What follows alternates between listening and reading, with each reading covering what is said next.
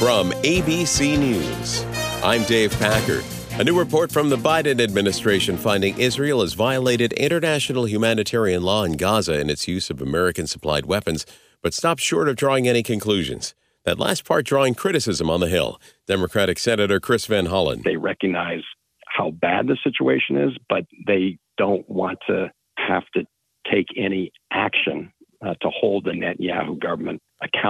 Meanwhile, Israeli media is reporting the war cabinet has voted to expand operations in Rafah. This after ceasefire talks between Israel and Hamas broke down. There was a moment of hope with those talks, but they have fully broken down. Hamas demanding a permanent ceasefire, Israel offering only a temporary one. And of course, caught in the middle of all this, millions of Palestinian civilians and more than 100 Israeli hostages, including five Americans. ABC News Global Affairs correspondent Martha Raddatz a warning about an unwelcome angle to some June celebrations. Foreign terrorist organizations may try to exploit LGBTQ related events and venues during Pride Month next month, say the FBI and Department of Homeland Security. They cite a heightened threat environment in the U.S. and say attacks could come online, in the mail, or in person. Last February, ISIS focused on anti LGBTQ messaging and called on followers to attack unspecified soft targets. ABC's Chuck Sivertsen. Look up this weekend. Millions of Americans across the upper U.S. will potentially see the northern lights thanks to a severe solar storm. NOAA issuing this rare watch for the first time in nearly 20 years. A geomagnetic storm so strong it could possibly threaten communications and power grids here on Earth. Solar flares triggering spectacular displays of the aurora borealis, potentially as far south as Alabama. But the downside, those solar storms could disrupt satellite and other communications. You're listening.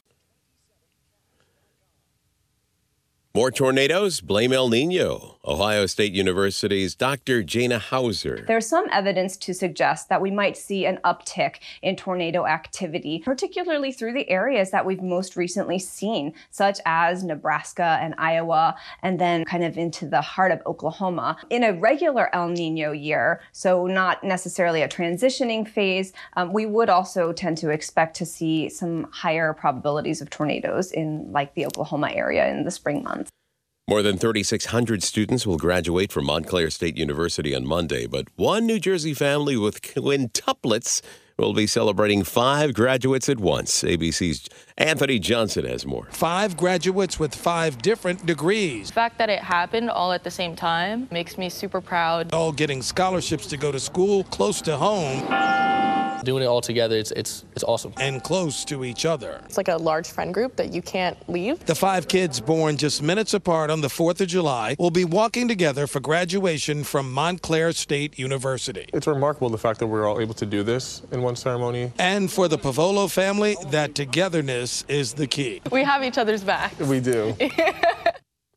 An Arizona woman who pleaded guilty to show have on home surveillance shows her pouring bleach into her husband's coffee in July of last year, sentenced to Hey, I'm Andy Mitchell, a New York Times bestselling author. And I'm Sabrina Kohlberg, a morning television producer. We're moms of toddlers and best friends of 20 years. And we both love to talk about being parents, yes, but also pop culture. So we're combining our two interests by talking to celebrities, writers, and fellow scholars of TV and movies. Cinema, really. About what we all can learn from the fictional moms we love to watch. From ABC Audio and Good Morning America, Pop Culture Moms is out now wherever you listen to podcasts.